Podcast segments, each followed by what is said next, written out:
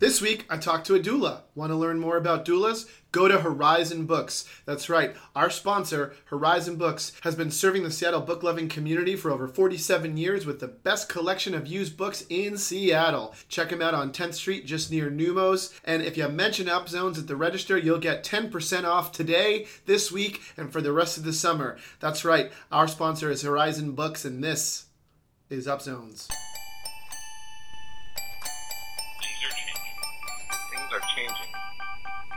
You have to elect yourself daily. Things are changing. Things are changing. You can't say it, but you know it's true. You elect yourself. Things are changing. You elect yourself. You elect yourself. I meant it. This week there's a doula. Jordan Alam is not only um, a f- fucking... thrilled to speak with. She put up with me being about fifteen minutes late to my own recording studio while I was stuck in, in tr- traffic on the ninety coming from the east side. Why? Because we don't have enough transit, because we're sprawled, because we don't have enough density. And also I, I fucking drive, and that's bullshit, and I hope not to have to do that for too many more years in the rest of my life. But she, she put up with it. She got to the studio before I did. Uh, Naboo, the sound guy, was kind of helping her out. Uh, sh- she was just real fun to talk to. Had a lot to say about how uh, being a birthing and healthcare professional impacts her art. She is one of Town Hall Seattle's Neighborhood Fellows, which is a really cool idea. I think you should check them out if you have the opportunity. Just see what they're doing in, in all the neighborhoods across Seattle, or anyway, in many of them. But we had a chance to talk. This this interview is actually from, gosh, uh, about eight weeks ago now. We we've we don't always get to run interviews the second they're done, um, but I wanted everyone to hear what Jordan's doing. Just hear from her. I think she's a really important voice, a really important person to be speaking about Seattle issues, and you know that we like to do that. You know, there's not much to say. Um, Uh, with respect to some of the national stuff that's going on, we all are feeling it in our own way. And I, I spoke to this last week. We just have to keep kind of doing what we're doing.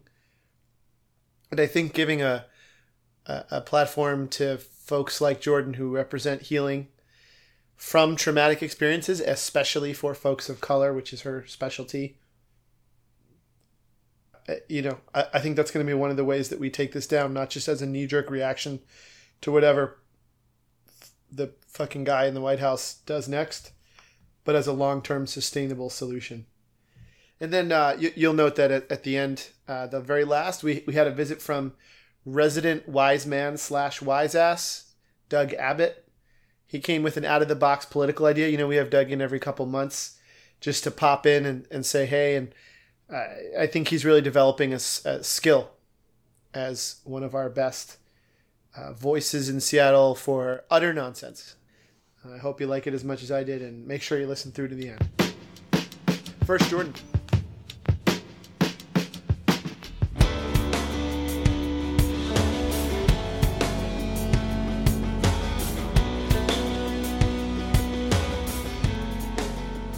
Thanks for coming. Yeah. I really appreciate it. Thank you for having me. You have a show that you, when this airs, you will have just done. Mm-hmm.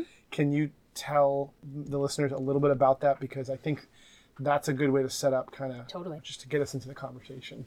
Great. Yeah. So this event is the second in the series about how the body holds its stories. That's the kind of uniting theme. Mm-hmm. And the first one we had Nick Masankai and Neve Mazik, if you know either of those artists, but they're lovely. Um, music producer and dancer, uses a wheelchair, both um, just really like powerful body stories around survivorship and around kind of like relating to your own body. The second one is with Imani Sims and Tani Ikeda. Tani is an amazing Emmy award-winning filmmaker, mm-hmm. and um, Imani is a spoken word poet that is doing some really amazing stuff. I've seen her do ritual performance on stage and just like amazing things. She does so, everything from yeah. like tarot to... She's doing a curation and a meal at yes. the SAM. Yeah. Like that was actually mm-hmm. this week now. Yeah. yeah. Mm-hmm. So you, where'd you grow up? I grew up in Seattle. I grew up actually on the east side where you came from today. Oh, so. Commuter, don't tell anybody. um, yeah. Be- Bellevue area? Or? Well, I lived on the Bellevue-Redmond border near Interlake High School, yeah, um, okay. which is a very different Bellevue than what people think of when they think of Bellevue. So right. Yeah. It's a little more Redmond than Bellevue. I would say so. And also when I was growing up there twenty years ago, very different demographics of folks. So, yeah. Uh, tell me more. What, what do you mean by that? I would say that also, like, Bellevue, just in general, Bellevue-Redmond area is, like, split between East Bellevue being, like, the mall and, like, the high-rises and the very, like, Disneyland. corporate... Exp- yes, yeah. yeah.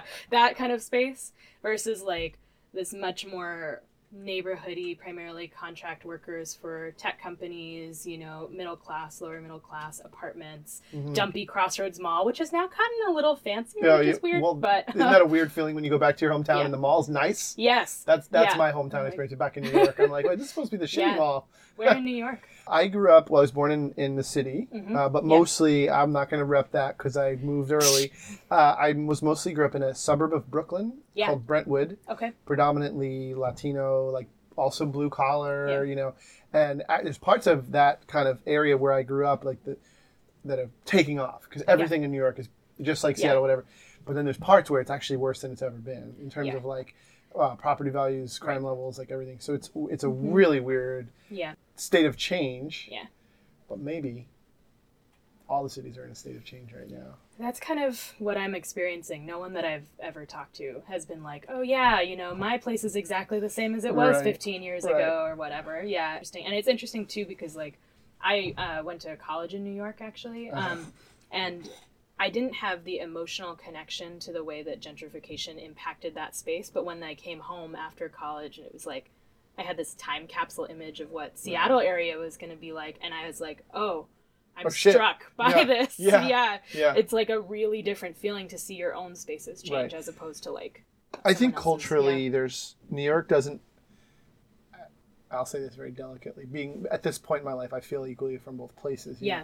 Um, I, I feel like culturally New York doesn't hold on to. New York expects change in a way that I think Seattle's starting to go, oh, yeah. Oh, like yeah. Th- this is life now, but I don't yeah. think culturally that was a value of Seattleites. No, prior to we're maybe a small the two thousands. City. Yeah. We're not. Yeah, not for long. I know. Now it's very strange because yeah. I can't get that image out of my head that we're like just barely more than a town. You know, yeah, like it's yeah. a very odd thing. Right, right. We're yeah. cooler than Portland, but we're but now it's yeah. yeah, yeah. Mm-hmm. Just don't become San Francisco, basically. Oh, yeah. I mean, we're on the trajectory. Yeah. So. Um, well, with that in mind, uh, so you grew up here, mm-hmm. and you are now, uh, you know, a town hall fellow yeah. for the Columbus City neighborhood. Yes, yeah.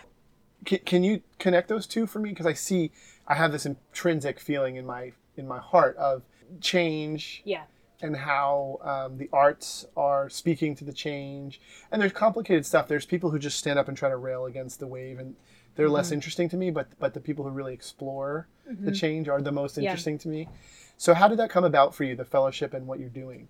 Yeah, I think it's interesting because I think there's this median space, right, where you don't necessarily want to see yourself as a gentrifier, but you are. Like, that's yeah. how I sure. am impacting that space in some mm-hmm. ways, because where could I get an apartment? It was a foot race to get an apartment, and then I invested in that space. I've been there for two years, but I haven't been there for, like, the length of time folks right. who have invested in homes there right. and whole lives there have, right. you know? So how does one responsibly know that they are part of that wave, like you're saying, and interact with it? Yeah. And in a also, complicated yeah. and, and delicate and nuanced yeah. way. Yeah. And so I think, like, for me, I took the opportunity of um, town this town hall residency, knowing that I'm situated in place, really connected to this neighborhood and really connected to, like, the time that I've been there, and also wanting to respect the stories that are kind of already there and mm-hmm. being moved further south or not being represented as well. And so trying to source artists that have, like, a little more depthful roots or that, okay. you know, yeah. kind of, I, and the format of the performances even is like a performance and then a community workshop, like a writing workshop at Hillman City Collaboratory. Yeah. So that, you know, involves a little bit of a different thing, um, hopefully inviting community in to be part of an artistic process rather than being, you know, just on stage like in the space. Talked at or something. Yes, yeah. yeah mm-hmm. Right. That's very interesting. And um, h- how did you come to the fellowship? Like, what, what's mm-hmm. the process like for that? Yeah. Um, I heard about it the day that the application was due, and I just hashtag artist. Yeah, I was like, wait, I gotta do this. So I, um, the only reason that it worked is because I had this um, building story in kind of my work and in my mind already. So yeah, I was just uh, like the only reason I could do the application was because I was thinking about doing performance work. This is the dog. Yes, I hear. I see. Kanye makes appearances on many episodes. He weaves good. his way between our legs. Yeah.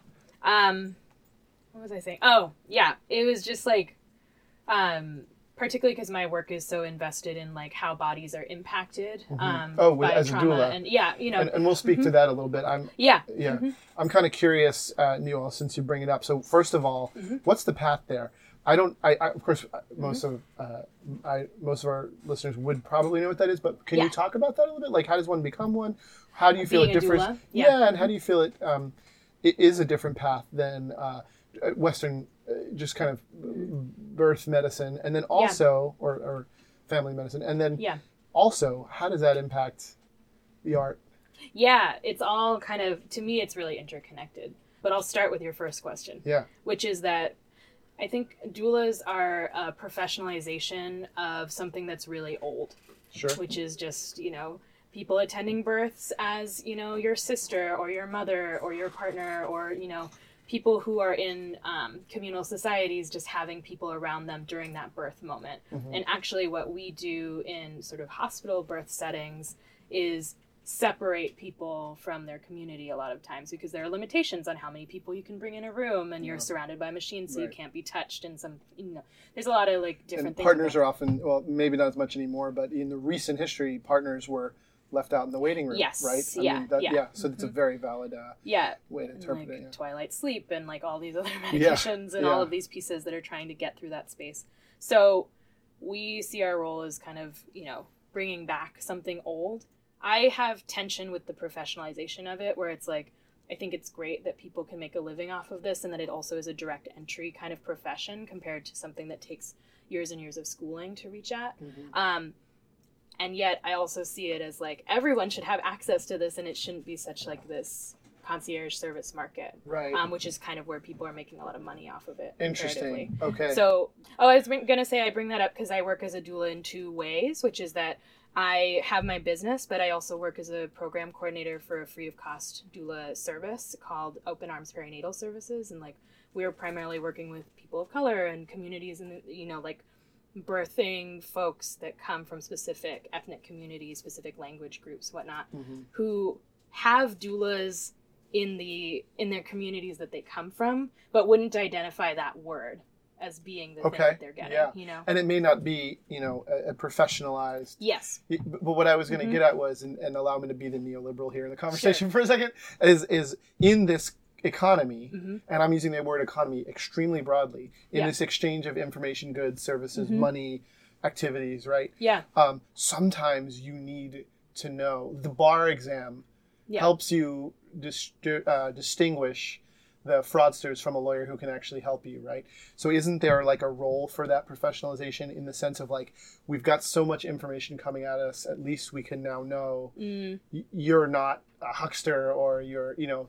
I can see that, but I think that the way that, like, certification is so prized sometimes amongst white doulas, mm-hmm. and it denies a lot of the, like, more traditional knowledges because it's set in a curriculum set by someone else. Mm-hmm. So it denies a lot of the more traditional medicine practices that you might bring into doula work if you're coming from a more traditional community. And so I can see, because I think that in a, like, a Western viewpoint discredits those things initially and inherently. It's like, you haven't proven that this is a helpful thing, right. so therefore, but... Right. Often later on, we find out studies have been done, and then they do prove that it works. Right. So, right. and then you've in that yeah. in that intervening time now, how many yeah. d- doulas of color? I guess is a good yeah. way to say it, or or just like sort of non-Western, whatever. You know, yeah, uh, it doesn't mm-hmm. have to be necessarily racialized, but it but it's certainly like ethnic. You know, yeah, uh, and then they don't get to access those things that right. they might need, and right. and that's what's challenging for me. Is like, I think it is real that we need to say, you know, there's a process by which we separate people who are going to cheat you out of your things. And also, I think there's a way to, like, respect multiple traditions. Of course, in space, yeah. So, that's really yeah. that's really deep. That's really mm-hmm. valid. It's a great way to think about it. So now yeah. tying it back. So so you're a doula, you're a Town Hall Fellow artist, mm-hmm. yeah. right? How do those two connect? And, and, and what what was the aha moment in, like, you know, mm-hmm. yeah. uh, over your laptop or over a notebook, or what, what yeah. made you go, mm, I this is connected? I think for me, like, especially as a writer, you know, that's the kind of nexus point for most of my things, is that I see myself as working at moments of transition and transformation in people's lives. Um, so birth, you know, yeah. huge transition, huge transformation, right. huge moment. For everyone. Yeah. But I'm also thinking about moments like sexual assault or mm. domestic violence or escaping an abusive partner, because I used to work in domestic violence response and those kind of places too, and also have a personal history of survivorship. Mm-hmm. So to me, my writing and art has been focused on those transitional and transformational moments. Mm-hmm. And I don't see a separation of, like, how important it is to tell those stories, you know, to uplift those stories. It's just, yeah. it, it, it, it's, I think the dog's going crazy. Just when you're making a great point. Yeah. Uh, so when you say separation, you mean that you're sort of living it if you're doing it, or you're living it if you're writing about it. So at the end yeah. of the day, it's really just two modalities of the same experience. Mm-hmm. And to sometimes make sense of experiences too. I don't know if you've ever been to a birth, um, but... No. Yeah. No. So much happens in such a short period of time. Like, you know, and short meaning, like, it can be between four hours and thirty-six hours. You know, I've attended thirty-two hours. It's all short in the humans, in the yeah. human scale. Yeah. But, like, how much right. happens, how much emotional space you have to hold, all of that kind of stuff. Right. So understanding how much that, technical yeah. expertise you probably have to have. Right? Mm-hmm. Not technical like a tool, but yeah. just at the, the craft of, mm-hmm. of doing the work. And of noticing. You yeah, know? right, yeah. right. I mean, that that's the same. That's uh, yeah. So spoken word poetry, that's how I know Amat. I mean, that's yeah. the roots that we, you know, mm-hmm. she's a she's a, a doyenne, but, but uh, we're in that same. Yeah. And when you're mm-hmm. up there for three minutes, you'll notice yeah. as a poet who's, you know, now for many years myself and been at it, yeah. when you drop a line, or you'll notice when you paused exactly right yeah. before you yeah. say the punchline or whatever. Yes. Yeah. I think of, like, football, you know, I, um, my brother was uh, much larger physically than I, mm-hmm. I am. And so football, basketball, yeah. and you have uh, twenty-two people on a football field, mm-hmm. and in nine seconds, twelve seconds, each of them is doing something, is interaction, yeah. and only the coach even has any idea mm-hmm. what's going on, right? Everyone else yeah. just watches the ball, right? Ah, yeah. Yeah. Mm-hmm. So I feel like in these, like, there are these moments that are, like, very um, intricate. Yes. And uh, involve, you know, multiple people, whether yeah. even if it's a performer in an audience or, mm-hmm. or football, birth, right? Yeah. Whatever. That it really does take a lot of intuition, yes. technical expertise, experience, but also just like you said, I think paying attention, yeah. deep focus. Mm-hmm. Um, yeah. And I, now I see what you mean, because you can write a thousand word article about a pl- one play in football. Yeah. So yeah. it's the same mm-hmm. about a birth or. I, yes, I totally feel that. And actually that's a really apt kind of comparison too, because I was at an audition recently and I noticed just how different, like, my piece ended up being, because I was just a little more nervous to perform for judges as opposed to an audience. Oh. An audience you can kind of dismiss because you're like, either they don't know you or they're, like, your friends and they're on your side. Right. But a panel of judges is intentionally there to judge your right. work, right? Right. So I was like, oh, shit, I, like, messed this line up. I didn't say this. I'm pausing here, that kind of thing. And I stopped myself and they were like, oh, you're at the six minute mark. And I had ten minutes to perform, right? Mm-hmm. And I had felt like it had been so long and so stretched out, that kind of thing. And the reason I say that is because it's like this very thin slice of time, you know, a six minute period or a two day period right. at a birth becomes this, like, much larger thing. Because this presence has it. Wouldn't yeah. you say it's because you're living each of the moments yeah. much more thoroughly because of all the yes. detail and all yeah. of the, you know, all of, as you say uh, just before, earlier, all the space you're holding. Yeah. So so each moment gets, like, a depth to it. Yeah. So then all of a sudden you're like, oh, that was six minutes. That felt like, mm-hmm. you know, twenty. Yes. Right? Yeah. Yeah. Yeah. Mm-hmm. Uh-huh. That's really, really, really real. And some one of the things I've noticed is that inexperienced spoken word poets always go over time. Mm-hmm. Why? Because they're not paying that kind of attention yeah. to each of their details. Yeah. It's an addictive kind of thing, because I think most of the time outside of my birth work, and I talk to other doulas about this, is like, I don't feel that present, you know, like I'm trying to rush to get here, or I'm like right. stuck in traffic. Yeah. I'm sending fifteen emails, or I'm like, I'm like, I need to just do this. Right. We don't get so many moments for presence like that.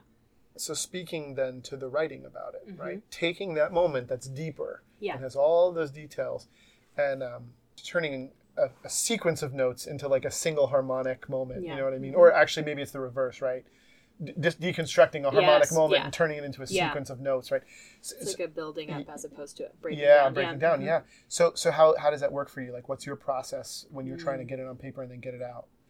I really am a fan of timers. I'm a really like intense generative writer. I'm not as disciplined about editing, but mm. to say, especially in the workshops that I do, I just like to make people do like a little physical exercise uh-huh. and then set a timer, give them a prompt and just run at it. Uh-huh. Um, one of my favorite things is like the accordion exercise, um, which is that you write something, you know, maybe like a four minute exercise, really short, quick. And then you take that for another fifteen minutes and you try to expand it as to its fullest extent, like expanding an accordion. Rewrite it. Yeah. In longer mm-hmm. and, and deeper. And then yeah.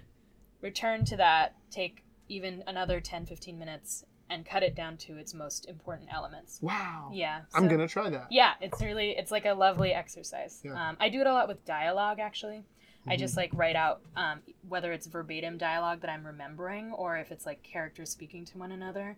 And then I put in between, what are they exactly doing at that moment? Where are they? What, you know, messages are they receiving from other spaces? Is it a coffee shop? Is it somewhere else? Um, positioning them in space um, mm-hmm. and time. And then usually what I have to edit back to is what are the relevant details of right. space and time or the right. relevant conversation points. And what has that um, that rich, that kind of literary richness? I mean... Just in terms of, there is something special about when five to ten words have so much meaning. Yes. Which yeah. is infused by this longer, mm-hmm. well, I've never heard it called the accordion, but mm-hmm. bringing it out, getting all that meaning back into a yeah. small amount of words. Yeah. Yeah. Mm-hmm. Yeah. And our friend Imani is, is the master of that. Yeah. yeah. No, I love it a lot. So what do you got coming up? Hmm. Um.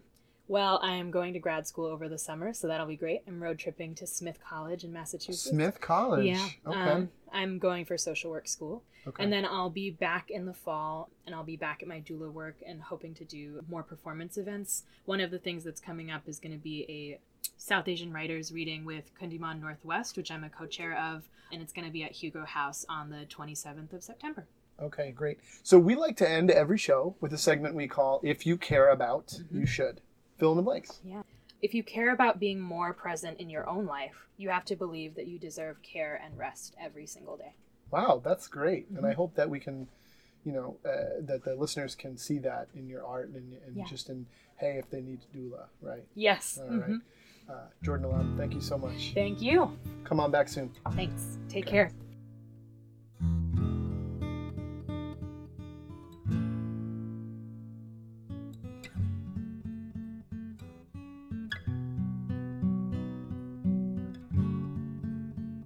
Hey man, what's going on? Oh, not too much. How you been? I've been pretty good. It's good to have you back. Uh, you had the honor of following the managing editor of Field Goals, and so have like the third most listened to episode of this entire series. That's excellent. I'm glad I could contribute nothing to those people listening. Small celebrity you've got here. Um, so I, I'm told by your P R people that you have an out-of-the-box political idea. Yes. So... sometimes I just think about this stuff and, you know, I don't really know a ton about politics, but luckily you do. So I kind of just want to run some stuff by you. All right, let's go. What do you got? All right. So I need to do a little explaining first. Uh, so I'm just going to go on a quick monologue. So I kind of feel like now that we as a society live in two realities, one for the left and one for the right. Mm-hmm. Agreed. More or less. Yeah. Obviously, there's less facts getting through. It's interesting to see what does get through to both sides. And what I think does get through to both left and right is these kind of like slogan, catchphrase, kind of gimmicky type of things like fake news. Right. And crooked Hillary and... stuff like that, you know, and I think, I think Trump's been, you know, he's a marketer, so he's been the one kind right. of pushing these things. But I think in general... Republicans have done a better job than Democrats with these little slogans, phrases, naming stuff. Bumper like, stickers, yeah. yeah. Yeah, like, you know, the Freedom Caucus right. is a horrible group of people, but it's a it's great, great name. good name, right? Yeah. Like, you can't well, say it's not tax. a good name. Everybody knows death right, tax. The it's death not tax. a death. You don't get the person inheriting the money pays the tax. You right. don't get a tax for dying. Yes. Yeah. E- exactly. Right. So it's like stuff like this. And, mm. you know, the Uh, sometimes they're able to do this because they're making stuff up. But, you know, this is kind of like the world we're in now. So I feel like these are kind of things that get through to, to all people, right? Sure. So that's point one. The other thing that's totally unrelated, but I've been thinking a lot about, is it's surprising to me the the far right support of Trump. The thing that surprises me the most about it is, you know, they're all supposed to be like, oh, we're tough. We like guns. No handouts. Like, you know, yeah. everything's too P C, right? Right. Now, I think in in all of our lives, whether it's like work or family, friends, there's nothing worse than someone who constantly complains and thinks the world's out to get them. Right. Right? Like, yeah. I think that's generally one of the most disliked qualities a yeah, person can Yeah, just suck it up have. and own yourself, man. Own your life, right? Right. So yeah. I've I've... I've been really, I, I haven't been able to kind of square those two things because, you know, Makes no sense. one complains more than Trump right. about like things are unfair to him. And he's a rich guy, yeah. like a born rich guy. Like rich that's so man. much yeah. worse. Yeah. So I, that's always like, I, I just haven't really been able to figure that out. So my idea. Okay. Uh, Dr- drum roll, please. yes. So my idea is that everyone who is against what the Trump administration is doing, whether that be citizens, the press, other politicians, whatever, exclusively refer to Donald Trump going forward as President Crybaby.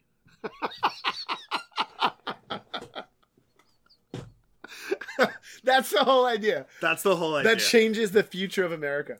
That certainly does not change the future of America. And I don't think there is one thing that will change the future of America.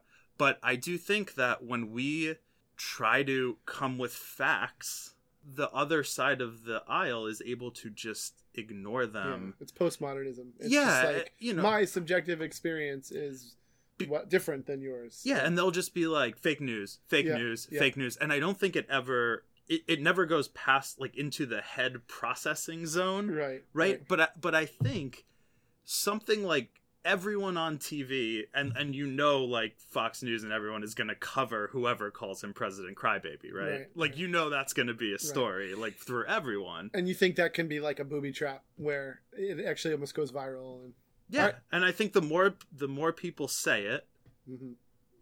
the the more it'll kind of I'm fine with it as long as you call him president. Yeah. President President Crybaby, let's go. Yeah, President Crybaby. And I think it's great because it's like, you know exactly who you're referring to yeah. with President Crybaby. Like, no one's going to say that was Obama. Yeah, right. Or even, even Bush wasn't a crybaby. No, yeah. no, certainly yeah. not. Like, yeah. we know who President Crybaby is. I love it, man. So, so Ian, I'll ask you. Yes. Will Will the UpZone podcast take that name? President Done. Crybaby. Done. President Crybaby from here on out. Excellent. Yes. Thanks, Excellent. man. Awesome. All right. Talk to you soon. Cool. Thanks, man.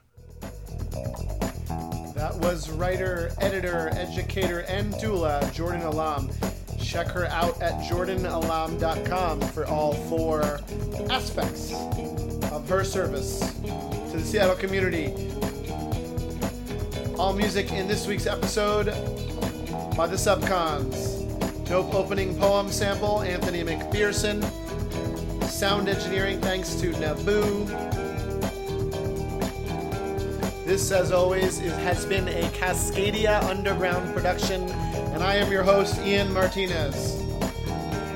My favorite. See you next week.